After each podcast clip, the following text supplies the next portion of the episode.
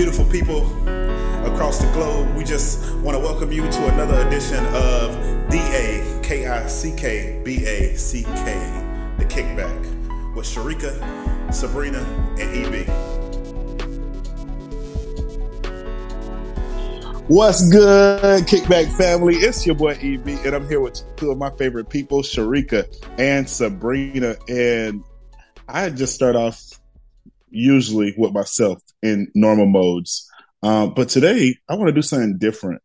Instead of you, instead of me telling you my temperature, I want to give you guys a words of wisdom. And I know we usually do expound at the end, and Sabrina give us a beautiful either a quote or a phrase or something to live by.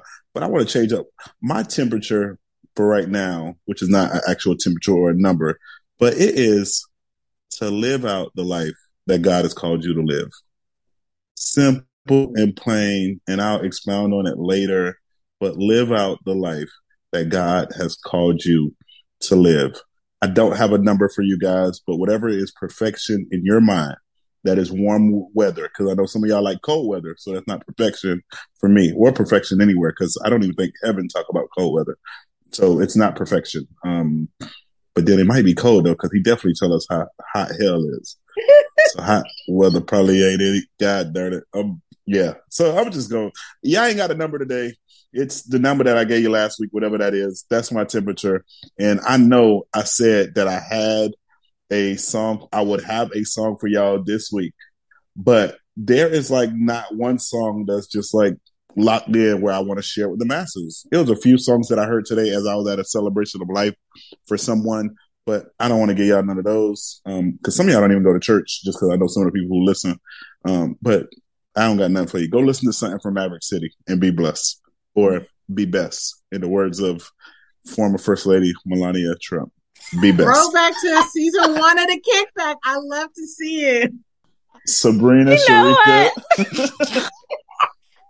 really do as with my girl Melania. In hindsight, I really did because she said, "Let my words be few, be best, y'all, and keep it pushing." um, I guess I'll go. Evie, you're a delight, and I have to tell the people it is. Well, it's not, it is rare that someone outside of like my family will bring me to tears situations can bring me to tears pretty easy, but like someone like a gesture that they do, I'm pretty like, you know, even kill. But I got back from vacation and Evie was like, Hey, did you guys get anything in the mail? And we hadn't checked them out. So I go to my mailbox and I see this package. You guys, why is there a shirt in this package that is perfect from me? And it says, it's a beautiful day to be a black woman. And it's from EB. And it you know what? I'm not going to lie. It did bring me to tears because black women, we go through so much. And I know this is not what today's episode is about, but just to get like an encouragement from a friend, one, but then from a black man, man, when a lot of society is like, oh, well, black men prefer everybody but black women and they don't give a crap about, which we already know Evie cares about all people. And not, Evie has never given that energy that I just alluded to. But that just really felt good and made me made my day and it made me cry. Even my husband, he saw it, he was like, Amen. I was like, that's right, babe. It is a beautiful day black woman.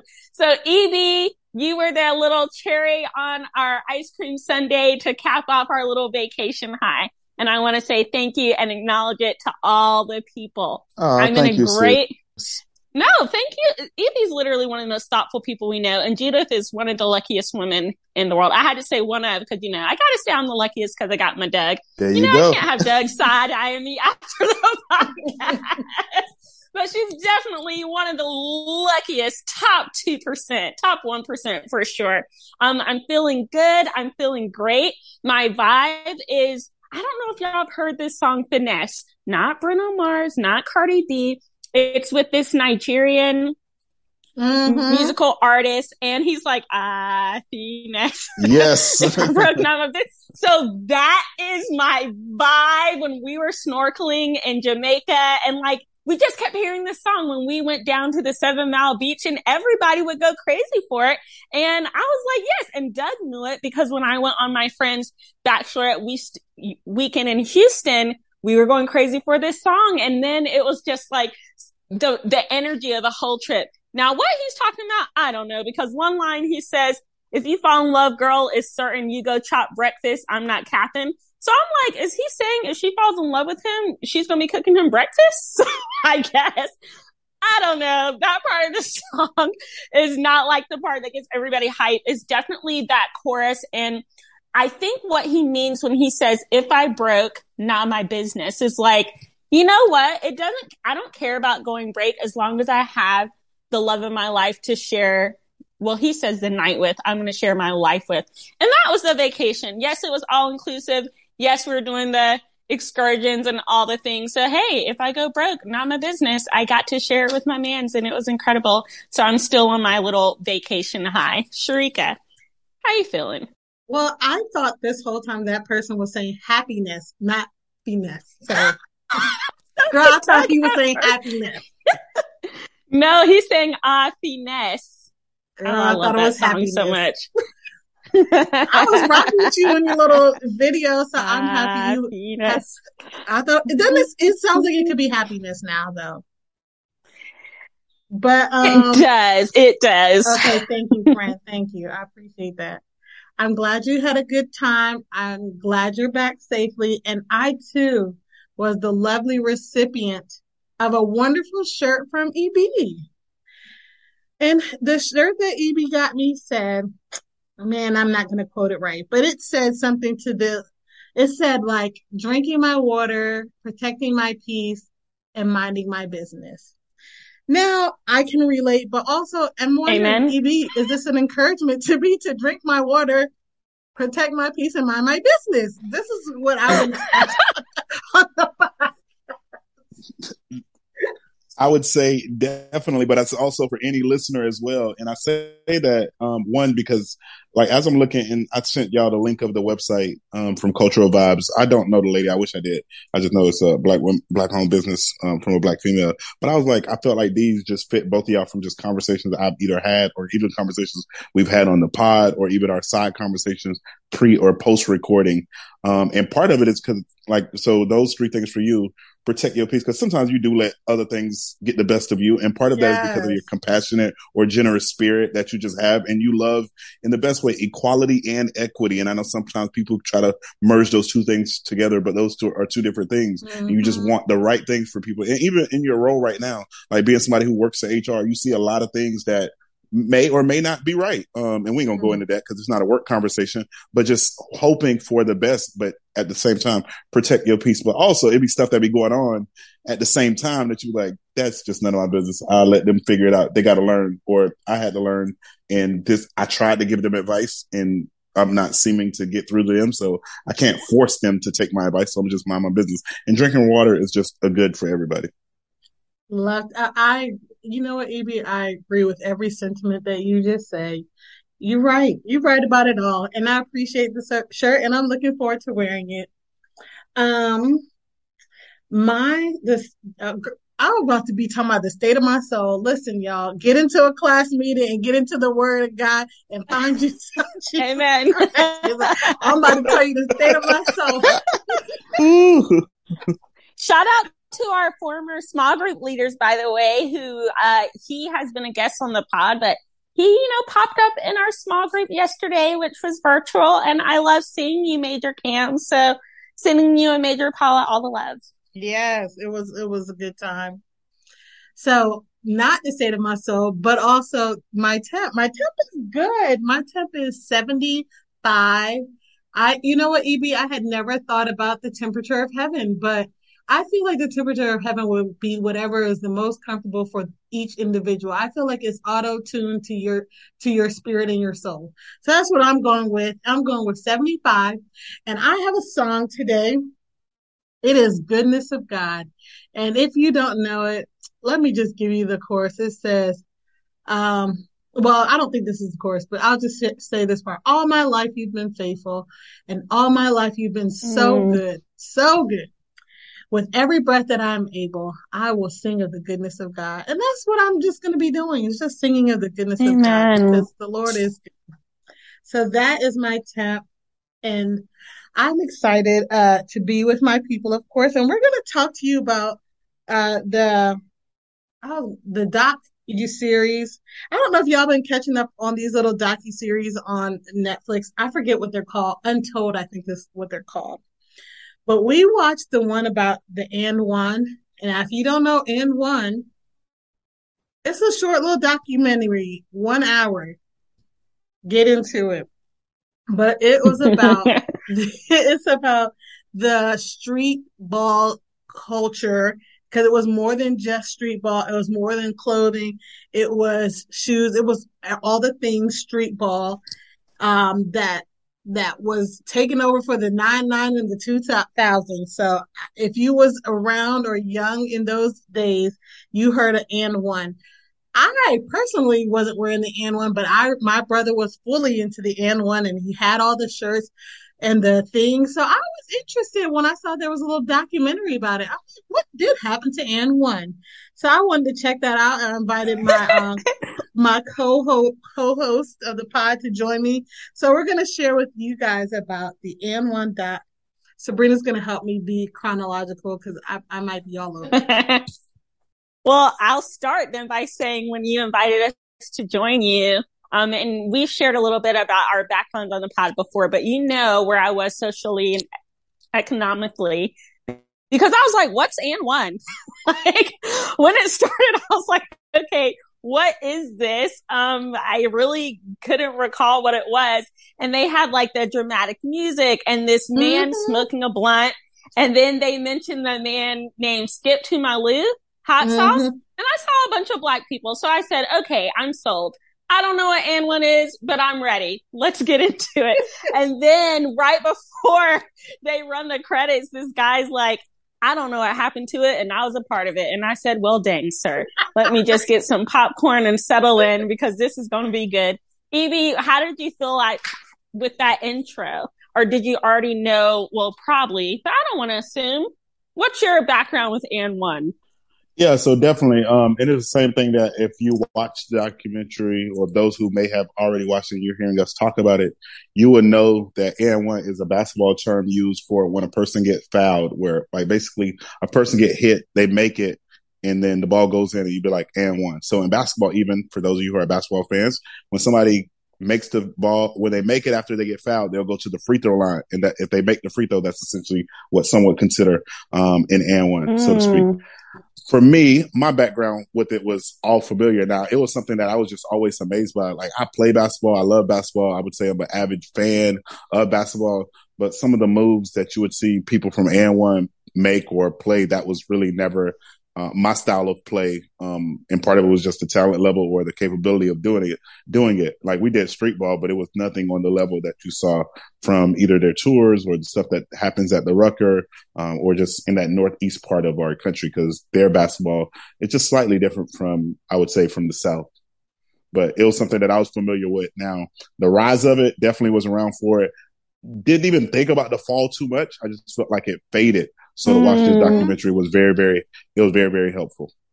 It was like it just it disappeared and one day, and I it was like it never existed, and I totally forgot about it. And I'm watching this, I'm like, oh yeah, I remember that. Oh yeah, I do remember that.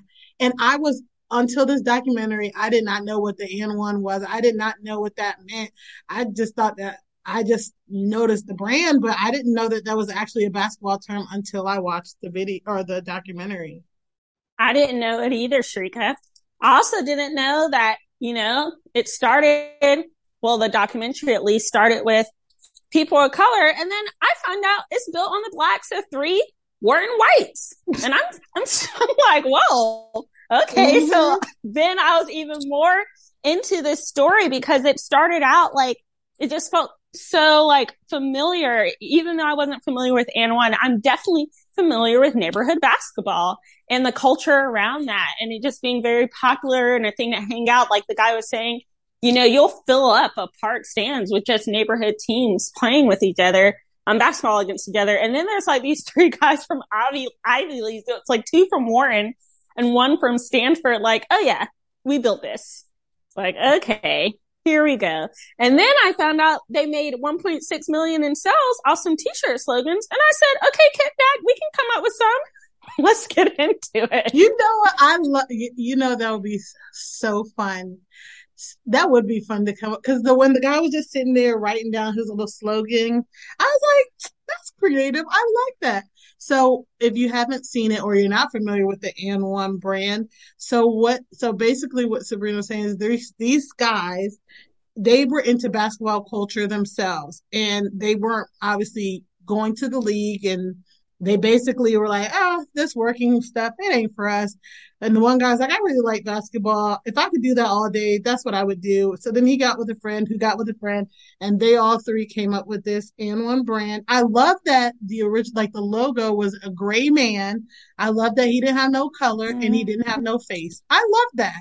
And so it would, it would be this mm-hmm. gray man with abs and little shorts on, and he would be like basically trash talking because that's what happened a lot, you know, in street ball that they would just trash talk. So the shirts would be this gray man doing different, you know, poses or whatever, and with little street talking um, phrases or, you know, so that's what Sabrina was talking about. So then, so these, go ahead, Sabrina. I was wondering if Evie was familiar with a lot of those slogans because I too learned what AND1 was from the documentary, but those other like basketball slogans and all slogans and like the street talk yeah, definitely. So some of them, I would say, because he only he only said a few of the ones that he said, but he said he had around like thirty of them or so. But some of them were just. It's funny that, and I'm like, I won't say that he did or did not come up with all of them. Right? Mm-hmm. It's just funny mm-hmm. that some of the same ones that he used, what seems to be um, like mid to late nineties or when, cause he was saying he was using it as he played pickup basketball. Those were some of the same phrases that I grew up at our local boys and girls club in Winter Haven saying, or in neighborhood playing pickup basketball in Inwood or even in elementary and middle school. Like those were some of the same things that you would say to another person. So it was just interesting. And I know that culture transcends state boundaries um, and some stuff that's made up even here in Florida, right? It becomes lingo for creative artists, rappers, singers all over the all over the world. And it's like that started in Florida. Like nobody was saying that before people in Florida said it. You know, so it, it was just dope just to see how basketball just transcends um, state mm-hmm. boundaries so simply. Hmm. I like those slogans. I was like, let me get one. Do they still sell the T-shirt? I know. We should probably on what's the the eBay or something. Probably got some some AND1 shirt. I'm saying mm-hmm. with those slogans, probably not just because how ancient they look. The AND1 is definitely still up and running. Like you can find them at most of your local WalMarts. At least basketball shorts and regular t-shirts. you gonna you gonna hit them with the ancient? Yeah. It's well, when like you look at like some of the timelines of this, the documentary was like 2000, this 2000. I'm like 2000, because like sometimes in the back of my mind, 2000 2005, whatever, they seem like just the other day. And so I'd be like, oh, that was over 20 years ago or whatever, you know. I'm like it, so it's sometimes I feel like ancient, but you're right, it is ancient. And, and these kids these days don't know nothing about that AND1. Just think, and, and I, I, don't want to say too much on the ancient topic, but just think in the two weeks, well, by the time this release, in a, two weeks or so, or sometime in se- this month in September, or whatnot, sometime this month in September, there will be kids who will be buying alcohol for the first time as a 21 year old, legally at least, and they weren't here for 9 11. Like stuff like that blows me away. Oh, wow. Didn't even think about and that. And I'm like, I'm really getting old. like, oh. just like, just thinking of these type of moments that I like when people say, "Oh, I was in middle school, I was in high school, I was doing this." Like I can start saying that to kids, like, "You weren't even born when I was in middle school getting this information." See, which is that's but that's why that live, laugh, love ain't a joke. It ain't. You really got to do it. Yeah. You really got to do it. Um, so I was interested how they start with the t-shirts and they're like, oh, you know, at first we were selling out of our car. And then they're like, after $1.6 million worth of sales, I was like, dang. Granted, they did have business degrees and blah, blah, blah. Mm-hmm. Then they decided they, they wanted to expand their business and they got into the shoes. And it was mm. at this part that I was like, oh yeah, I remember AND1, I had to see the shoes. So even though I don't come from like a sneaker sneakerhead culture per se. even I recognize the shoes. They were dope. I love how one of the uh, guys was like, you know, I noticed that the kids like to wear two different sneakers growing up. So I designed the sneakers so they look like that and like just how much money is in the machine of like sneakers, especially like athletic brands.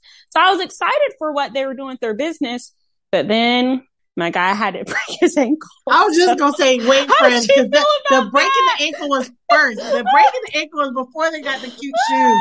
They made these shoes, and what was the guy's name? Steph Stephon Marbury. I remember his yeah. name. Was it so? It, from what it looked like, I don't know if this was dramatic effect or is this really EB. Maybe you could tell me. Was that really that man's first game out there? Yeah, that was definitely his first game. Like so. So Stephon Marbury and people who any sport, right? Think of the sport that you like. Um, think of somebody who is great at that sport. Think about them coming out of college and being arguably one of the best players to to come out of that draft class. And you can go look up Stephon Marbury. You can go look at his highlights. He played for various teams throughout the NBA, Minnesota Timberwolves, New York Knicks, Phoenix Suns, a few different teams. And he was really that guy. Like he was that dude. You can look up, even for us, like I'll say Sabrina Sharika, after we get done recording, I would say just put his name into YouTube and just put in Stephon Marbury highlights and you'll see how talented he is and was. And of course, his NBA career was cut shorter than what many people have wanted. Um, but he went to China and he was basically, he is basically the Michael Jordan of China. Like as he played cross seas, winning championship after championship, he walks there. He's known as if he's the greatest basketball player ever because not every person gets to watch NBA TV or have those type of capabilities. But you watch Stephon Marbury play, even when he was here in the in the NBA, but his China um, overseas, I guess, performances have led him to be one of the greatest players to ever play um, in the China basketball leagues. So he still he still made it happen, but that was his first game of the season. So, EB, can we truly blame the shoe design on his ankle breaking? Um, I would say yes and no. And I'm saying yes and no because is it po- is it possible? Yes, it's definitely possible. Like there, if if it's bad shoes, you will know. Like you can look up bad athlete shoes where you see like shoes literally rip off its sole. I don't know the quality of the shoe that he received, so I can't say that it was actually that shoe. But it definitely is possible for that to happen. Now, to watch other athletes even post him get drafted, play in those same shoes, not have injuries, it could just simply just be a freak accident, and it just sucks because you just never know like why these things happen, especially especially day one, right? Like that's just tough. Day one, and was it Sharika two weeks before? So the the team had made a commercial because they're going to roll out their shoes in the beginning, the first stages, and in the commercial they had this famous basketball player quote unquote break, breaking ankles of other people because he's in his shoes and he's moving so effortlessly. But then in the first game, he broke his ankle. Dang. Yep. So this is their first shoe that they're coming out with, and they so their goal was to like they're up against Nike. They want to be the new Nike. They want to beat Nike. So Nike, of course, you know, has Jordan. So they picked a new guy on town that's going to be the next big thing, Stephon Marbury. And that's, and that, like Sabrina said, he had his little commercial. He, so his first game in the NBA, he was a, you know, one of the first, uh, if not first round draft pick you know, I don't know the thing. So I'm just, I think that's what they said. And then his first game snaps his little ankle. And I was like, dang, I feel so bad for them. I feel so bad for them. And this whole time I'm still rooting AND1. I'm still rooting for AND1. So then, you know, they say, you know what, let's put the uh, shoe game on pause because obviously we're not up to snuff yet because uh, we done got this man with a broken ankle on the first shoe. So they they go back to um they go back to, you know, basketball. And so, uh, the other thing that they were doing, um, they were see- seeing that they did not, they're not cornering the market in the NBA because their first person then broke his ankle. So they get it, they find a tape of street ball and they see these guys on the street uh, you know, in the cities playing basketball, but they're very creative, as Evie was saying, and they're doing all these moves and the, not any legal basketball moves, but all these trick moves and all these cool moves. And they're like, you know what? This is an untapped market. This is where we're, we'll go.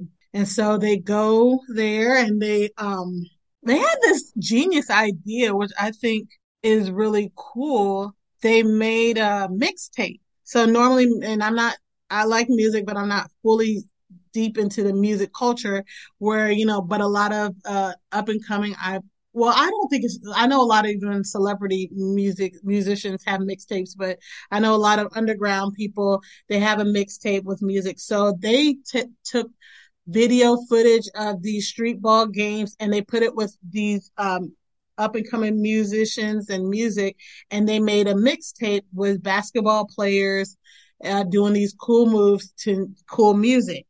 And they just gave the tapes out. They just gave them out, made the tapes and gave them out, gave them out. People were so astonished. They were like, wow, this is so cool. This is so crazy. This is so exciting. The energy of the crowds and all the things. So people just fell in love and they were like, when are we going to get another one? Y'all got to do another one. You got to do another one. So they decided to let's expand this. Obviously, we're getting some traction with this. Let's expand this. They decided to, uh, if I'm right, uh, in timeline wise, Sabrina, let me know, uh, take it on the road and, uh, pick up players and, um, in the street ball culture, they, you know, they give people nicknames. So that's where Sabrina's talking about hot sauce, skip to my Lou. These were names of, um, just you know, some of the street ball players that would be, you know, playing basketball with their cool moves. And so they would have cool names and they took it on tour. They made another tape. Then they decided they got with, uh, I believe ESPN and, you know, they just, they just took this whole thing. It was not just from state to state. It became worldwide they made a TV show of getting the next player. It was, it was incredible. It really was incredible. They talked about going from sharing hotel rooms to being first class on planes and having tour buses. It literally blew up. And so then they, well, in the midst of all that, that's when they started back with the shoes. Now the shoes are selling out, the t-shirts are selling out. These guys are getting notably recognized because everybody's watching the tapes and everybody's just just in awe of these cool moves and the talent of these men that are playing AND1 or playing under the banner of AND1. How did you guys feel as you saw that, that part of the story develop? Because we hear one of the um, participants participants who's from the culture, right? Who's from the games and everything. And he's explaining the street basketball is like hip hop, hip hop, art, mm-hmm. graffiti, breakdancing all in one with the crowd being the music. And it's not about winning. It's about style. And you have like this company that's becoming a million dollar com- company. And they started out giving these people six grand and having them share a room. And I was just like, where's the Ivy League money? Or maybe they should break some ankles, some more ankles. so that is the part of the documentary that I was like, oh no, where is this going? Because I'm getting a sense that we're, I mean, I don't want to jump to the end. I'm from uh, one of the, one of the statements that we hear at the end is poverty pumping. Um, so I saw them profiting off of the culture but we're seeing the culture sharing the hotel rooms and riding the literal struggle bus. But Sharika's right. As, you know, things develop, they did get like a nicer tour bus and all that. But then they talk about how they ended up eating pizza and everybody else have like the equivalent of caviar. So how are you guys feeling about, about this particular part? Oh, one more thing. Can we bring back the long tees and the little slits in the side of the haircuts? Because those were a vibe. I was very to that. I, am not. I was gonna say yeah. I, the hairstyle okay, but the long tees. I'm off the long tees. I'm off the long tees. Why not, Sharika? They're trying to bring back the baby shorts on the men. I don't love well, it. I'm not the baby mm-hmm. shorts, but uh, what they call what is it? Hoochie daddy shorts. I'm not really on that wavelength, but I, I mean, I'm I'm happy with a happy medium. But the oversized I'm just like, we could do better. I don't, I mean, yeah, I, I don't like the oversized. I feel like a nice fit is good. Yeah, I'm just gonna say wear the size that fits you because some of y'all be wearing shirts that's way too small too. Um, and it's like you just cutting off circulation in your arms right now, sir. Like you're not in the gym like that, or that size is way too small. Like you actually wear a medium, but you're trying to squeeze in a small. But I would say for me, when I was watching it, it was it was funny because even when he had said it, it's like a mixture of creativity and hip hop music and graffiti and all of that, and it's more about style. The part that clicked with me or the connection was that is so true because like the oohs and ahs during AND1 mode, that's all that mattered. Like it wasn't necessarily about winning or losing. Now, mm-hmm. the person who won, of course, you can say, but we won though. Like most times that those crowds aren't listening to that. And it's kind of the same way for some of us, mm-hmm. depending on who you are. Cause I know some people only care about awards and I get that two thumbs up for you. But even sometimes when we're watching stuff, right? Like, um, like you're watching an award show and you're like, that song was terrible and that got a Grammy right? But it's also perception. It's also the backdoor business. It's also this person showed up to the award show, so they have to win, or they made an agreement that the only way they would show up is to win. The other person who probably could win is not going to show up because they don't care about this award show, or we already have them winning three more awards. They don't have to win this one. They'll still go home satisfied, you know, all of those things. And it's just like, it's certain, it's some people who have won awards. It's like, congratulations to you, your family, your team for working on that what some would deem as a masterpiece. But for me, as a fan, I'm just like, that wasn't it. Like your other song was better than that, or I would have nominated that song for a Grammy, or this person had a better song. You know, and I don't want to mention the Kanye West and Taylor Swift and Beyonce situation, but you know, it's those type of moments for people with the, who watch AND1, where it's like, boy, did you see how he fell? Did you see that crossover? You see how he broke his ankle? Did you see how he made him turn around? You see how he hit him in the head with the ball? And that's the other thing. That's why a lot of some of those stuff couldn't work. Cause like New York people, they like that flashy type mindset. They live that life. Um, but in Florida, or at least for a lot of people in the South, but I can speak specifically for Florida, it's no basketball game where it's going to be okay to hit somebody with a basketball to make people do oohs and ahs. Like there's nothing about that. And also, up north, you'll see people as packed as they were to go see AND1 and go go to those, um, I guess you could say those outdoor courts and stuff like that. But in the South, you'll see people gather around that one drug dealer with a car on big rims with a candy paint. Mm. And it's just different mm. cultures have different things, which is not bad. Not one is not better than the other. Well, uh, basketball is better say. than selling drugs, kids.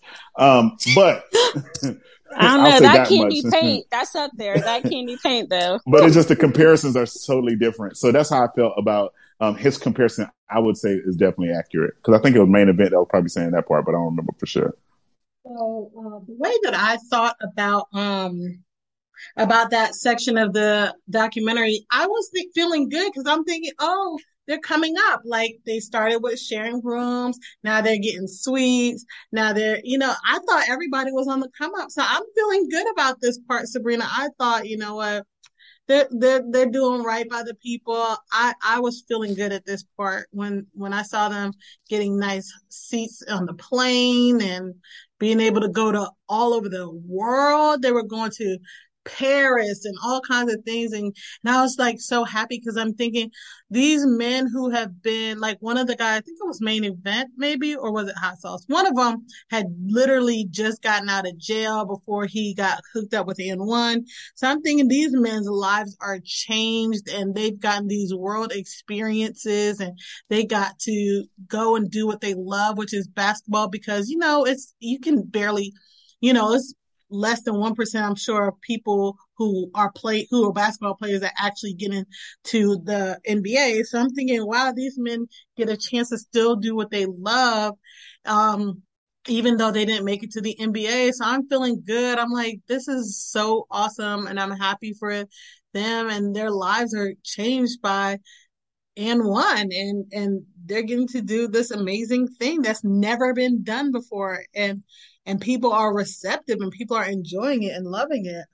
Yeah, I saw that, but just something my spirit was like, oh no, oh no, please, please don't make this be another thing where we have to face like the racial iniquities in situations mm-hmm. like this. But I felt it in my spirit. And you know what? It was great. Some of them really, well, a lot of them did have a come up in some way. Like Hot Sauce got a movie. I think Eve was in it. I was like, okay, like they really were doing their thing. But in the back of my mind, I was like, what are the implications of having these three Ivy League white men at the top and then mm. being like, we need to find a market. Oh, you know what's cool? What these people of color are doing in their neighborhoods. That's really popular. We can make money off of that. I was just like, oh, I feel like this is going to come back. And then not even, I couldn't even have this thought for two seconds and we hear about them meeting more talent. So they're going to take a tour, which mm-hmm. seems good mm-hmm. on the surface. They're going to open the opportunity for anybody to come play with the AND1 community and then possibly get a contract. And someone gets it. The professor is what they call like the only mm. uh, majority on the team, young white boy. And then one of the black men who has been a part of the community for a while says anything a talented white boy can do is amplified a million times within our community, right? That's they said, true. you know, he went from Opie to Eminem. And I said, not the Diamond Studs. Oh no, this word was really he he was on his um early days Justin Timberlake because Justin Timberlake was on that too, you know, but mm. being somewhat of a culture vulture. So I just felt like, uh, and I also wondered, like, why is this true about our community? We will, we are so open arms. Like, I think about even Iggy, right? White girl, she can rap, you know, obviously better than me. I don't have a record deal, but if one of someone from the majority does something in our community and it's even slightly good, we're like, oh, you know, da da da da da, and they can really capitalize. Think about the oh. Kardashians. But okay, then so this- if it's the other way around, country music, they're still barely letting us in. We're having to like, they barely let Beyonce sing her little daddy lesson song. So that's, I was starting to feel anxious at this part and I wondered if you guys picked up on any of that. So I, I, okay, I didn't, I was wondering at this point, well, this is going so well. How does this go bad? That's what I was wondering. And we, um, one of the things that I wanted to say about Sabrina, I almost look at it in an opposite way. And I hope this doesn't sound bad, but it might sound bad. I feel like some people in our culture have low expectations for the majority. They think, you know, they might be corny. They might be, you know, whack. And so when you see somebody with a little bit of swag or a little bit of, of rhythm that they're like, oh, oh, Johnny over here doing it. I feel like it's more that than than anything else. So I think that is kind of why people go overboard because I feel like the expectation was very low and they're like, you know what? Over here got a little something, something. Let, let me make him feel good about himself. EB, how did you interpret that part, or did you pick up on anything at all? So I picked up on it early at the beginning when I saw who was running, and, and it was just funny to me. Um, and it was funny because I was just like, of course, let me let me go ahead and say this: people who know me, and I, well, I don't even say this. If you know me, you know me. But I would say certain things are definitely needed to just have other people with you, because um, some people naturally know certain things. They get to see the blind spots, or knowing the background history, or knowing business better than some people who are actually doing certain things. But one of the issues, or I say, think one of the challenges that I see in a lot of people who I know, uh, and I'll say a lot of Black people, is it's, it's as if we have a whole bunch of I don't want you to succeed if I don't succeed. Mm. Um, and and when you watch mm. AND1, you saw a lot of people wanting them to succeed because they were still they were buying like you looked at the crowds, they were buying the merchandise, they were buying the tickets, they were at the mm. games, they were at the like so they're there to support, right? Most mm-hmm. times. But then when basically when it it hit the fan, it was just like somebody I, I, might be wrong, but I felt like somebody even within the culture, within the community, could have picked it back up and say, "Hey guys, y'all can still be who y'all are. We'll we'll start filming y'all. We'll start putting y'all in arenas." And I'm just thinking of high high level athletes who used to come to this, high level entertainers, rappers, singers, um, um, movie act like actors, like any of them could have picked up the torch and from I just think in a lot of other communities, I will also say that there's a lot of what we would consider gatekeeping. So you got the mm-hmm. culture vultures or the cultural appropriation, but you have when basically people just take it upon themselves to decide who can and can't have access to a certain space. Because I would love for Tom, even before Tom left, somebody in the crew to say, "Hey, man, let me teach you some of this side of this business. Let me help mentor you. Let me help coach you." Mm-hmm. Like, because I think there's a future in this instead of selling it. And I, I, would love to know like what what their deficit was. And I don't know if we go into that part, but to go from 200 something million to like 130 million, I was like, that don't sound terrible to me. Now I don't know what their expenses and income were, but I'm like, give me 130 million in sales right now. Like I don't again, I don't know what their profit margins were, but that part had got me, and I'm just like, dang, that, that was wild. Let me fill in the gap for the people. So yeah, another thing that happened, like Sabrina was talking about these shoes that got so popular. There was a guy on one of the three white guys that started AND1. His name was Tom, and Tom was the he was the guy that was making the shoes, not the one that broke he the broke shoe guy. That was another guy, but Tom took over because he had a lot of ideas, and he was the one that was really making the popular shoes. Well, they didn't put all of the shoe stress on Tom, and Tom then moved over to Singapore. Tom was in the workshop. Tom was overworked and he just cracked under the pressure, which I felt so bad for Tom because that that man was he was like I'm stressed. I did it. you know what I thought? I said that's what happens. And the ancestors should have, they should have paid people because the ancestors paid Tom back. Tom was making all those money off those shoes and they giving people $15,000 contracts and they're making millions. Somebody had to pay the piper and it was Tom. and unfortunately, Tom is still paying today because he was looking sickly in the documentary. He His sure voice is not even fully recovered. He sounded like he smoked 36. I was like, Tom really went through it. He I'm obviously really joking, but he really went through it. But as the players, and we haven't gotten to that part yet entirely, but as they started talking about when they noticed the inequalities, I was like, okay, you know, yeah. one of the co-founders over there with what I'm going to call in this podcast for today, white memories, when we're mm. just remembering what's convenient.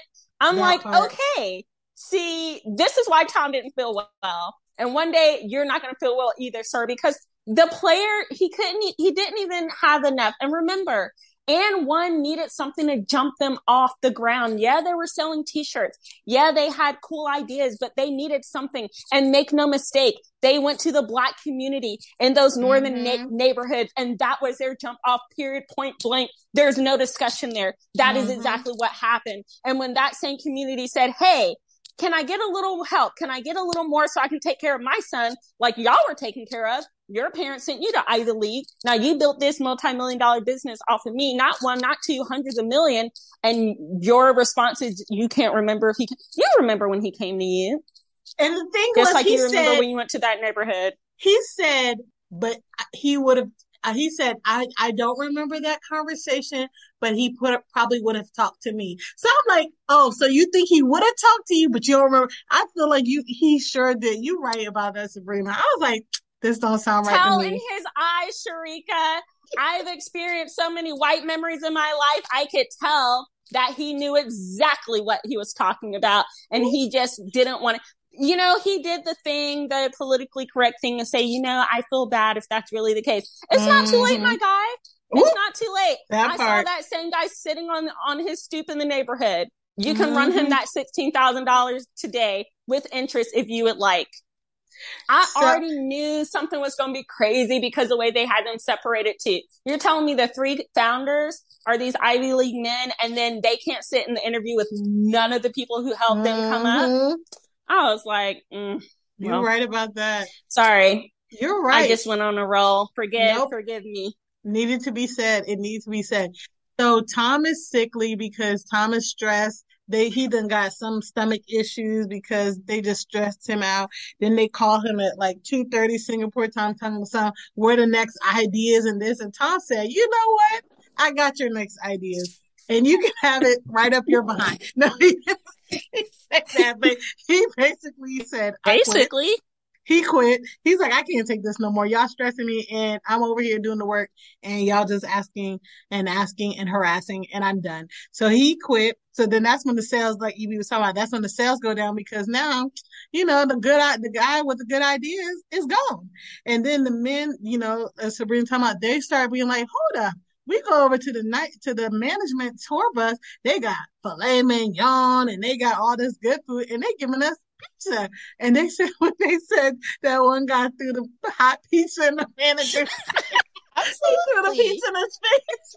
And I then, laughed. I died because I said, I wish I could. In certain situations, you just wish you could throw a hot pizza in someone. No, because you know, I'm the I think Evie's in the middle, but we've talked about this before. I truly believe violence is not the answer. it really isn't. Usually what's going to happen, okay, I throw the pizza in the face. Now you're going to come back with retaliation or your family. And then my family's going to come back and it's just never ending. Um, so I wouldn't have done that. But I would have put a Tom and I joked about Tom, but I actually do have respect for Tom because Tom, he was carrying the weight of a lot of people's work on his shoulder. He even said they knew they needed to get into the sneaker business. And when they found their way in, it was because of Tom's ideas. And mm-hmm. so then instead of being grateful and thankful, they just pressed and pressed him. And we've all can relate to being in a work situation that got to the point where like your health is involved. Like it's stressing you so much and nothing is worth that. So I made jokes about Tom, but obviously I did feel for Tom and I was glad he got away. I just wish a lot of the other players had gotten away sooner. If I were those players, I would have gone to Nike. Now, Nike, I'm going to talk trash to you too, because you're rude for stealing their idea. Why does Nike have to have it all? So they had cornered this market, market of street ball and Nike was really intimidated by these, you know, Nike's this huge company and these three men are like neck and neck with them basically in the culture. And so Nike's like, you know what, we'll just take their idea. And that's, that didn't help their situation either. So mm-hmm. I wish the players had gone to Nike and gotten better contracts. And I'm, ha- I was happy when Tom quit. Y'all know I'm team quit. You're not appreciated. They're running you white memories. Just quit. So see, the thing is, Nike was never going to take these people. And that's why I like the sure idea. They were never know? going to, they were never going, In Sabrina, the they were never they going did, to, they had people did you see that? The they, those were not not the the street ball people. They're not going for them. That's why the guy was like, when the guy was like, well, so he might go to one of the players might go to Reebok. He was like, he can go to Reebok. He said, oh, but they're oh, not going to respect. They did him. say that. It, they're not to respect them, and that's the truth. Like Nike is a big corporation, and and like the guy was saying, like they're worried about offending their, you know, older, you know, white um customers, and they they have a lot more people that they're trying to stay middle ground on. So they're not going to take a chance on these hood hood guys. They're not doing that. That's why they went for MJ. They're going with big names that with big dollars. They're not going for these guys. And some of them were making decent money, like a hundred thousand dollars, but that was just for the high, high level ones. But a lot of the other ones were not. EB, I'm gonna let you speak because I spoke a lot. Go ahead. No, you're good. So, like one of the things, and I know we talked about it a while ago. I think it was I forgot who conversation it was. Um, maybe it was around that Kanye time. We was talking about the masters, um, buy, just buying their masters, buying their music back or whatnot. And the biggest issue with a lot of this is read the fine print. Like n- there wasn't really much talk about a contract, mm-hmm. which that's the issue. But I'm sure there was some type of agreement that hey, this player gonna get a hundred thousand, you're gonna get six thousand, or on this tour date you're gonna get X amount. Because of course these people still had to take care of their families back home. So whether that was when they got back home, they were giving their family money, whether it was mailing it back or doing transfers back, however they were operating, especially those who left their kids behind, they were finding ways to make sure that their family was still taken care of as they were they were on tour and them just living their life. Now, I would agree that violence is definitely not the answer, and I probably wouldn't have thrown pizza in somebody's face um, just because that just doesn't solve it, especially throwing it in the face of the people he threw it in. That could possibly lead to a lawsuit. But for me specifically, it definitely would have been me going on that bus and looking around I'm like, I want steak and I'm just taking this food. Like, I'm not saying theft is the option, but if it's a spread that's just sitting there, I'm like, whose steak is this? Oh, well, well, oh, well, it's mine's not. Like, y'all go get some pizza in the other bus stuff. Like, or, like, and, and that probably would have been like the second time or maybe the third time I would have did that. Cause the first time I'm like, hey, um, when we get to Philly, I want the same this this spread that y'all got. I want that at our next stop. Like we don't want Domino's no more. Like we don't want the corner pizza. We don't want Pizza Hut. We don't want Hungry Howie's. We don't want Little Caesars. Like we don't want that no more. And then the second time, if it happened, then I probably would have took something. Then the third time, it probably would have resulted in the pizza, or I would have it would have like resulted in something like me dumping the food down and getting mad at everybody, you know, stuff like that.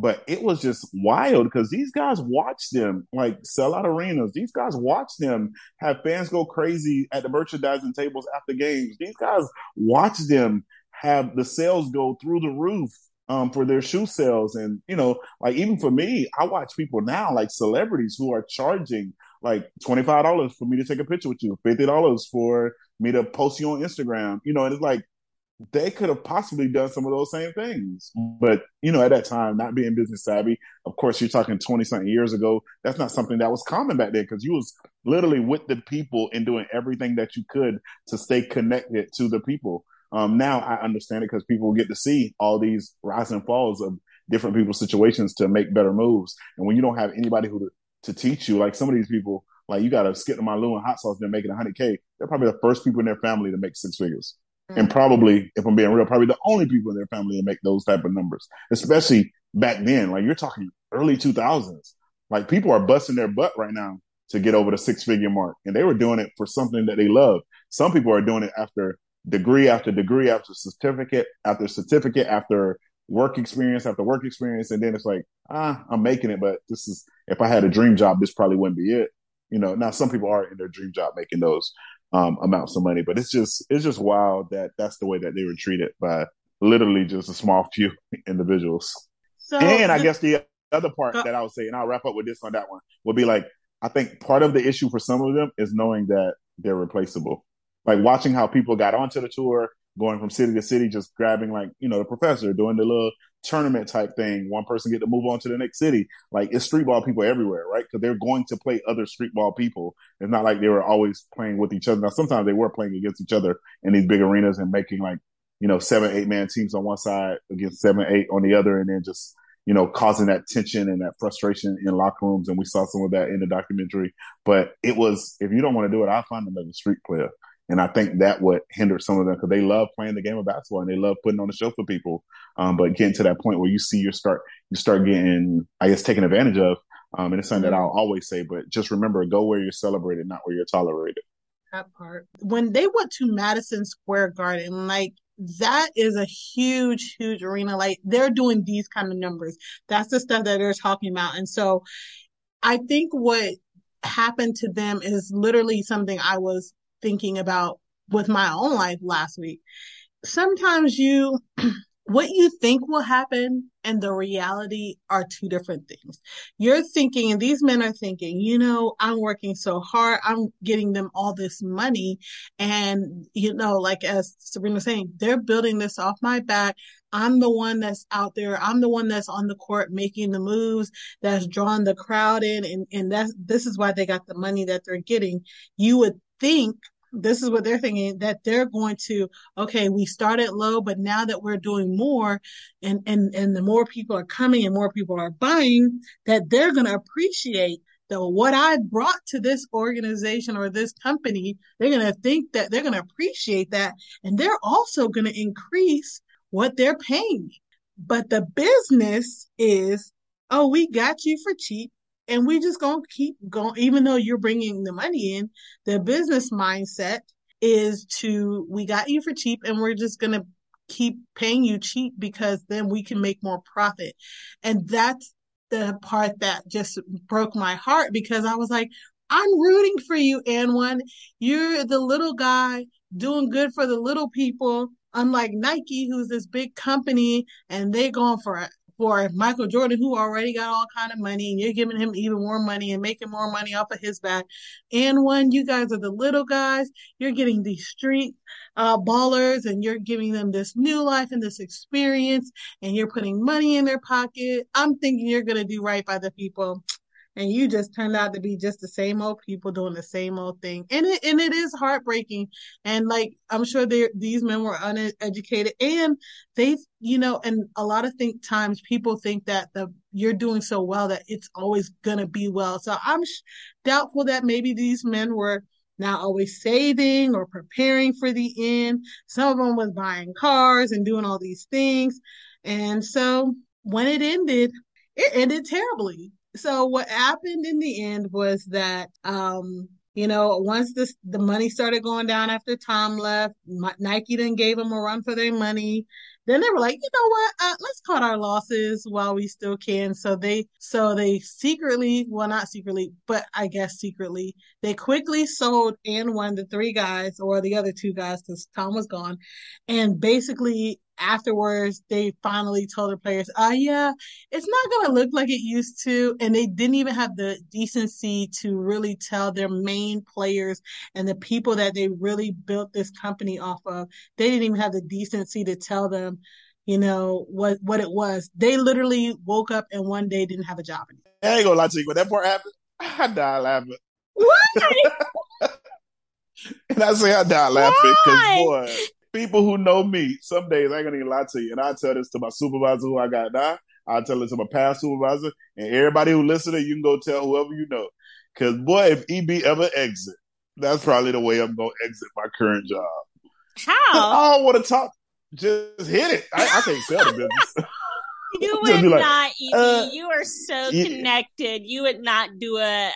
I was here, now I'm gone. Oh man, you gonna cut? Uh, trust, uh, Sh- Sharika work at HR. Sharika gonna text you one day, be like, "Tell me why EB office empty. I'm gonna be at the next spot chilling."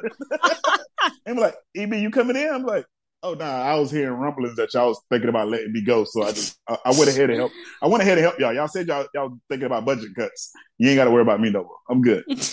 Um, but now I did have a conversation just, and this is a little off subject, but I had a, cause somebody was asking me, you know, and somebody who we, I don't say who we all love. Well, we love them because Jesus tell us to. Somebody who we all know. Let me say that. Somebody who we all know was asking, what do you do day to day? And me being who I am, I'm like, you can come chill with me for a day and we can rock out together. But I I, know don't know how to explain right. it. Like I, I, I love on people and I stay connected to the people, but you can, you can kick it with me for a day. What you got coming up this weekend? I'm like, I'm doing X, Y, Z. I'm like, oh, I'm like, yeah, that's like just about every week for me. Like it ain't it ain't no coasting.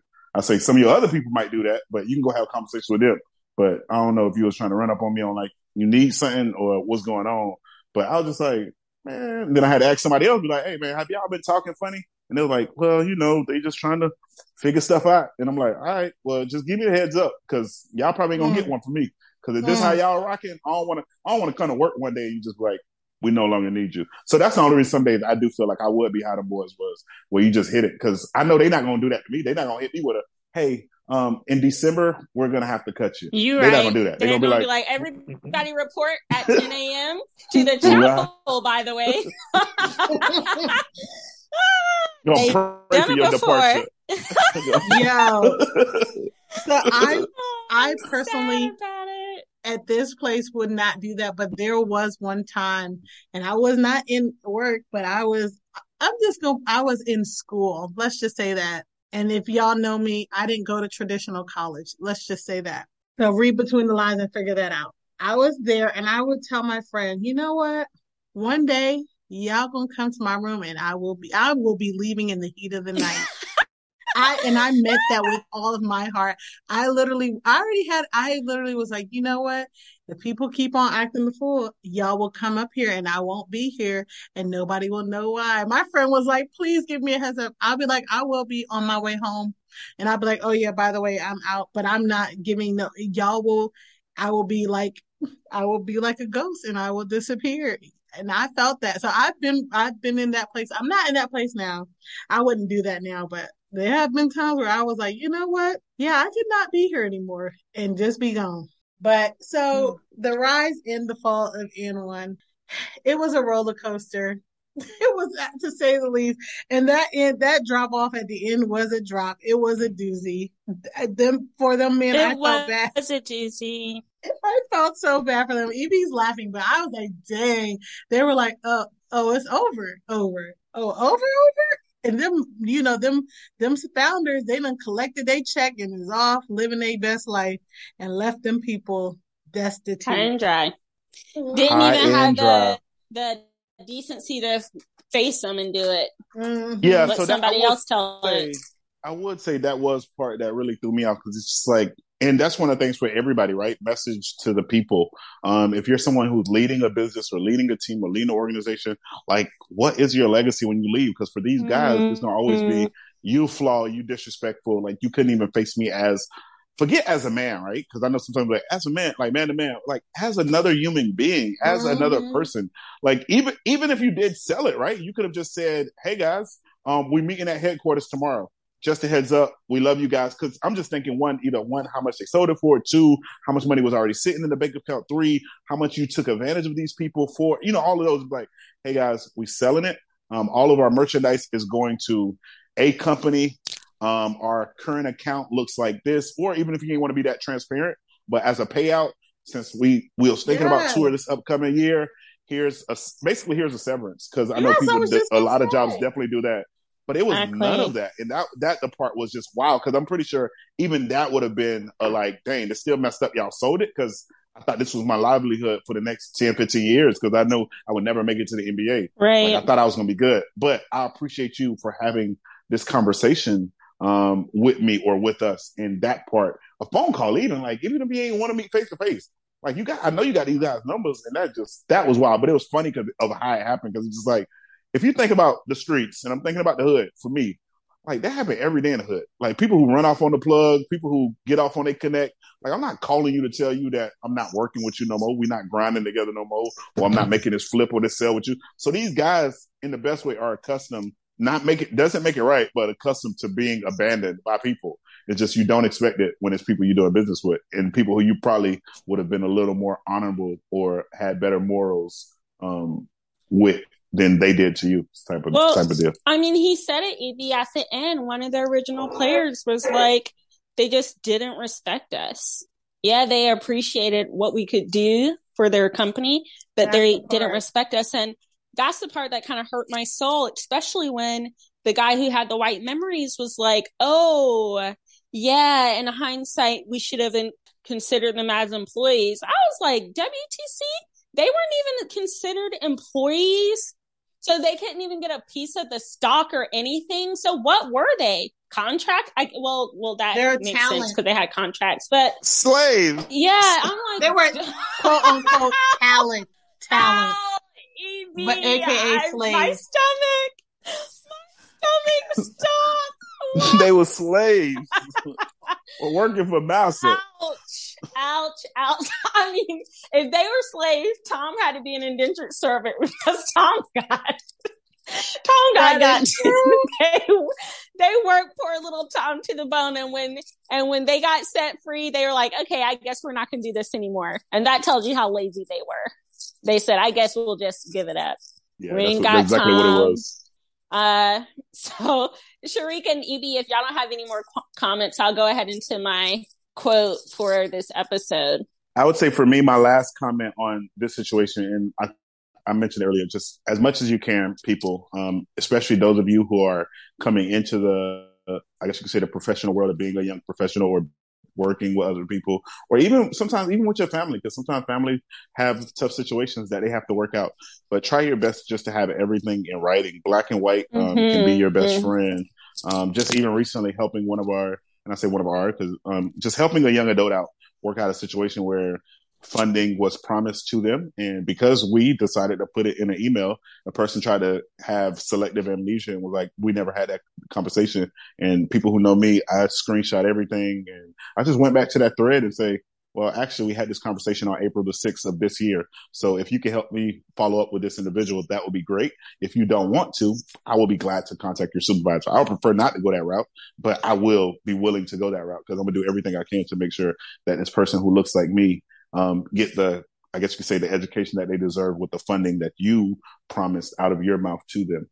So just keep everything in writing as much as you can. Go where you're celebrated, not where you're tolerated, and do what you can to stand up for yourself because not uh, other people won't always stand up for you. And my words, yes, my words are put yourself in a position that when they say go, you you are happy to do so. Basically, don't put Hmm. all your eggs in their basket. Already start Love squirreling it. some eggs away for a rainy day. Because any day they might snatch that basket up and all your eggs is on the ground smashed.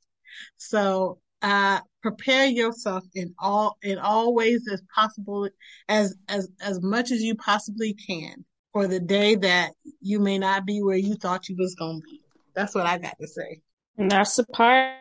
I think one of the encouraging things we can take from the documentary is from two of the original players at the end. They're having this conversation. Were we respected? And it goes to that shot at the beginning when the one guy just takes a long drag of his blunt. I don't advocate smoking, but something about moments like that, ah, they resonate with me. I guess I can get where that comes from because there is so much angst with it. He just didn't have the words. And so his comrade says, But you know what? At the end of the day, to paraphrase, the bad doesn't supersede the experience. And I love that Mm-hmm, mm-hmm. because they could be bitter to this day and all of that. But he talked about walking down the street with his son, the same son that didn't get the help from them, and people's coming up to him to this day being like, Hey, do you know who your dad is? And he goes on to say, like, we will always be AND1 or the players from AND1, the talent from AND1. And that's huge. And I think about my own life and I think about some of your life listeners. We all have real things in our life that are really, really crappy. People, situations, whatever. But the way we can move forward, and you know, we joked about live, laugh, love earlier, is to really focus on that good because what the bad doesn't, it's not going to serve you. It's not going to change anything. They still pretty much lost their jobs without even a head nod from the people who, you know, made money off of them.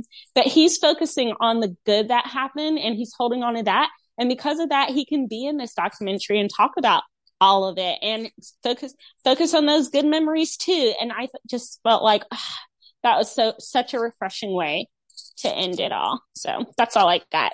EB, what are you expounding on today?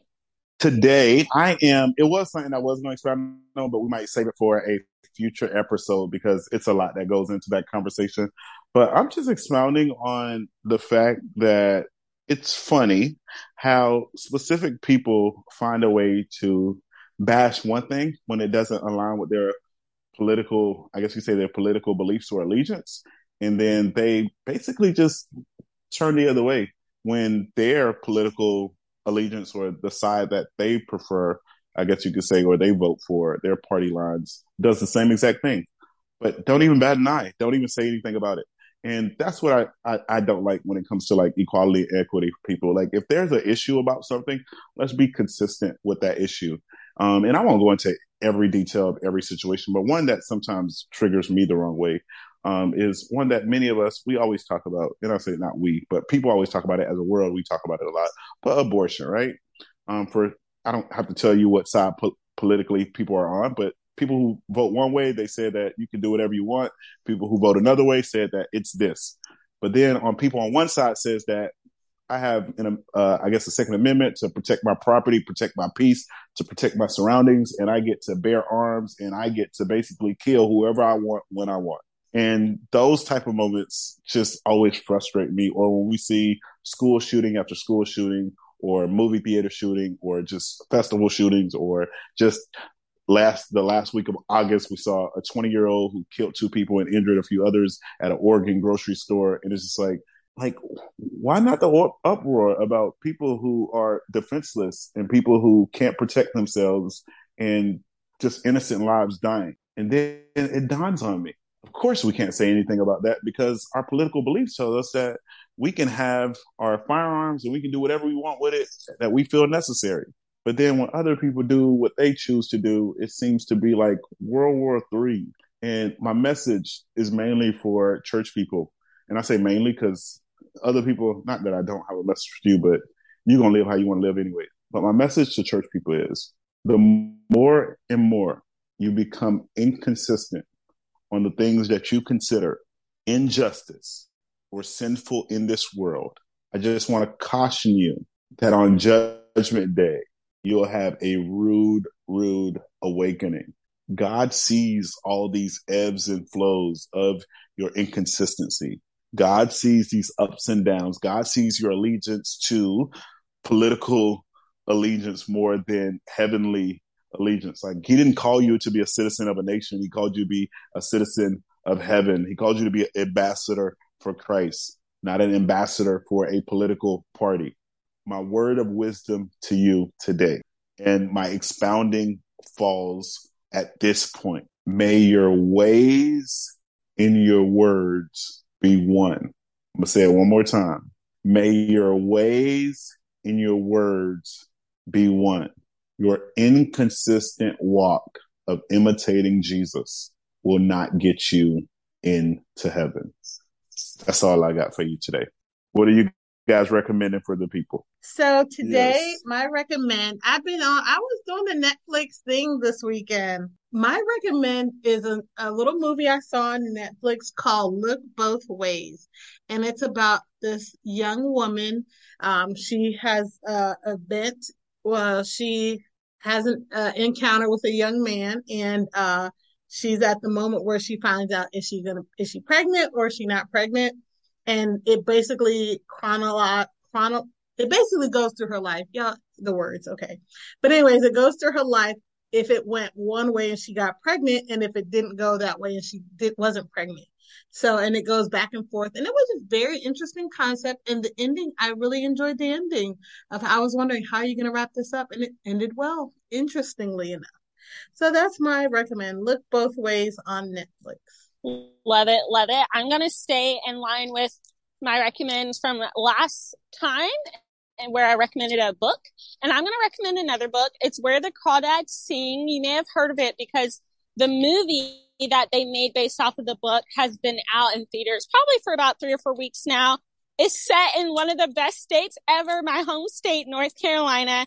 And it's just a reminder of making sure we connect with the humanity in everyone, even if they're different from us, even if we can't understand their background, et cetera, et cetera. It's a beautiful story. I'm probably describing it horribly, but I thought it was very well written. And I love a book where I can't see all the twists and turns and you truly can't. Well, I couldn't in this book. So check out the book or I guess the movie where the crawdads sing.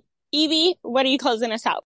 I am closing you out with a lovely recommend. It is called Me Time and it is on Netflix. It's what the one, the only Kevin Hart, Regina Hall, and Mark Wahlberg and some other people, but it's just talking about basically the life of Kevin Hart or a single dad who finally gets some me time where his wife and his kids are away. If you down with, I guess, just funny films or you like laughing, um, this is a nice film to watch as you think about your lovely month of September. I know for some people it's getting closer and closer to that fall vibe for you guys. And depending on just what your daily life looks like, you might have some downtime this week or next week or just sometime this month where you just say, Hey, this is what we're going to do as a family because you need some me time. Or maybe you're not going to watch it with a family because you say, I don't need none of y'all here and I'm gonna watch me time on my own.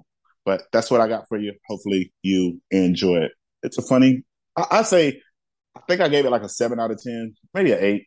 Um, just cause I know Sabrina, you just talked about how you like you like movies where you can't figure out what's going on. It was kind of a little bit predictable, and I don't know if that's because I watch Kevin Hart a lot, but it was it was low key kind of predictable. Um, also, as we're talking about Kevin Hart, um, I know they dropped before the actual date, but September the fifteenth, Kevin Hart is in Tampa but one of my friends, one of our friends, somebody who all three of us, I would say, consider a big brother, but Dr. Adley Charles and his beautiful bride, they can't make it. So he is selling his tickets. So for those of you who listen to the kickback, you're in the Tampa area or you know somebody in the Tampa area and you're like, I want to go see Kevin Hart, or you have a friend who's in the Tampa area who might want to see Kevin Hart because the tickets are sold out. So they can't buy none anyways. Um, hit up one of us three. We'll connect them with Adley. Get these tickets off of Dr. Charles' hands. That's all I got for the people. And as always, wait, EB, before you always, before you close it, EB, I got to let you clear. I'll let you fix something that you said because I want the people coming for you. You said that this movie was about a single dad, and then you said his wife. Don't don't do the lady. Oh, not a single dad. Okay, my please. bad. It, he is a father. It's about a dad who has some single or alone time on his own. He he's a but he's, he's a, married. stay at home. He's dad. married. That's what exactly what he is. He's a stay at home dad. I said a single dad. That's wild. But I also said wife. See, thank you for catching that. I, I appreciate back. you. Well, as always, for those of you who make less than 125k, don't pay back them loans. Okay. Nah, I'm just like